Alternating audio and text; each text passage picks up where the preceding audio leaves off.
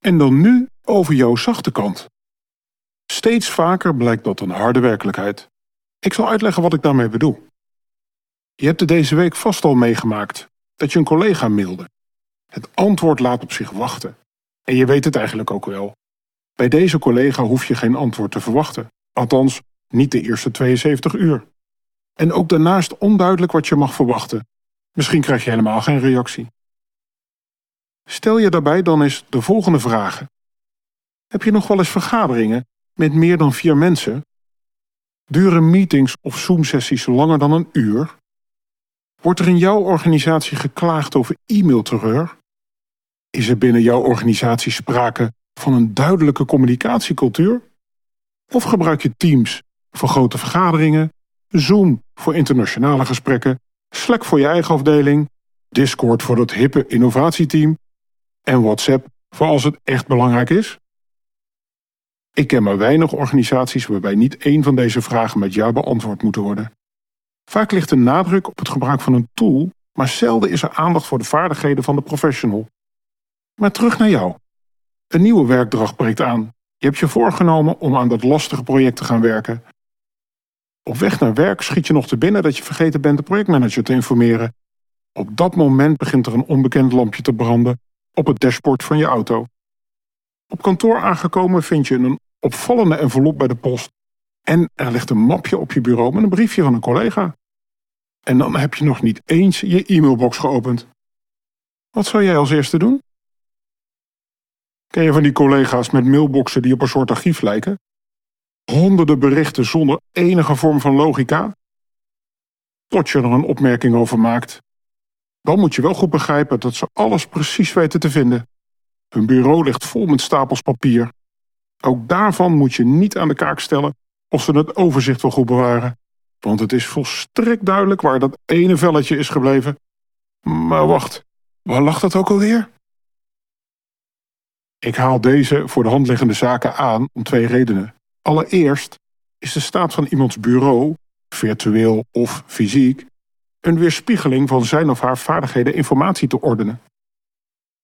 Kort gezegd, stapels papier en overvolle inboxen zijn bergen onverwerkte informatie. De eigenaar heeft er nog geen beslissing over genomen en bewaart het uit een soort controlereflex. Een duidelijk signaal dat de persoon in kwestie niet is opgewassen tegen de enorme hoeveelheid informatie die vandaag de dag op je afkomt.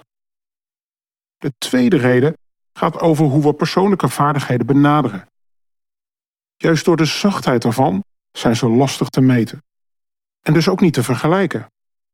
En ze liggen nogal dicht tegen zijn of haar persoonlijkheid aan. Als een rommelig bureau iets zegt over de georganiseerdheid van een professional, dan wordt het al snel persoonlijk als je de productiviteit van die persoon aankaart. Of het wordt als betutteling gezien. Inkopers zijn kenniswerkers puur zang. Honderden mails en documenten per dag zou een koud kunstje voor ons moeten zijn.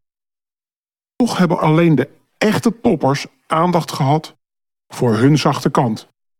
Namelijk de vaardigheden die je nodig hebt om te zorgen dat de impulsen die op je pad komen je niet afleiden van het gemaakte plan. In ons voorbeeld dat belangrijke project en niet het lampje op het dashboard. Zeg eens eerlijk, hoeveel berichten heb jij op dit moment in je mailbox? En als je moet scrollen om het antwoord te geven, vind je echt dat je overzicht hebt? En hoe lang moeten collega's wachten op jouw antwoord? Kortom, hoe zit het met jouw zachte kant? Soft skills is dé busterm van deze jaren als je recruiters en detacheerders moet geloven. Een uit het Engels geleende term voor de vaardigheden die je nodig hebt om je werk goed te kunnen doen. Onder de term soft skills vallen vaardigheden als werkethiek, betrouwbaarheid, communicatie, teamspeler, flexibiliteit. Ik weet het, allemaal typische jeuktermen uit een gemiddelde vacaturetekst. Maar het zijn wel de vaardigheden die in grote mate bepalen hoe goed of effectief je je werk doet. Het is opvallend dat er maar weinig inkoopopleidingen zijn die hier aandacht aan spenderen. Neem de inhoud van een gemiddelde jaargang, training of cursus maar eens door. De opleidingen staan vol met kenniselementen, maar we steden nauwelijks aandacht aan de vaardigheden die nodig zijn om die kennis toe te passen. Als inkooprecruiters ons vertellen dat daar een enorme behoefte ligt, dan zou het niet meer dan logisch zijn dat onze opleidingen daaraan tegemoet komen. En niet alleen de opleidingen, juist wij zelf. Hoeveel tijd besteed jij aan het trainen van je vaardigheden? Gelukkig is het nooit te laat om aan onszelf te werken. Log morgen eens niet in en stap eens niet in de auto. Maar pak een vel papier en maak een plannetje hoe jij je soft skills gaat verbeteren. En reserveer daar per week minimaal een vol uur de tijd voor. Niet vrijdagmiddag als er nog wat tijd overblijft, maar aan het begin van de werkdag. Want je eigen ontwikkeling is het belangrijkste dat er is. Uw columnist wens u veel succes.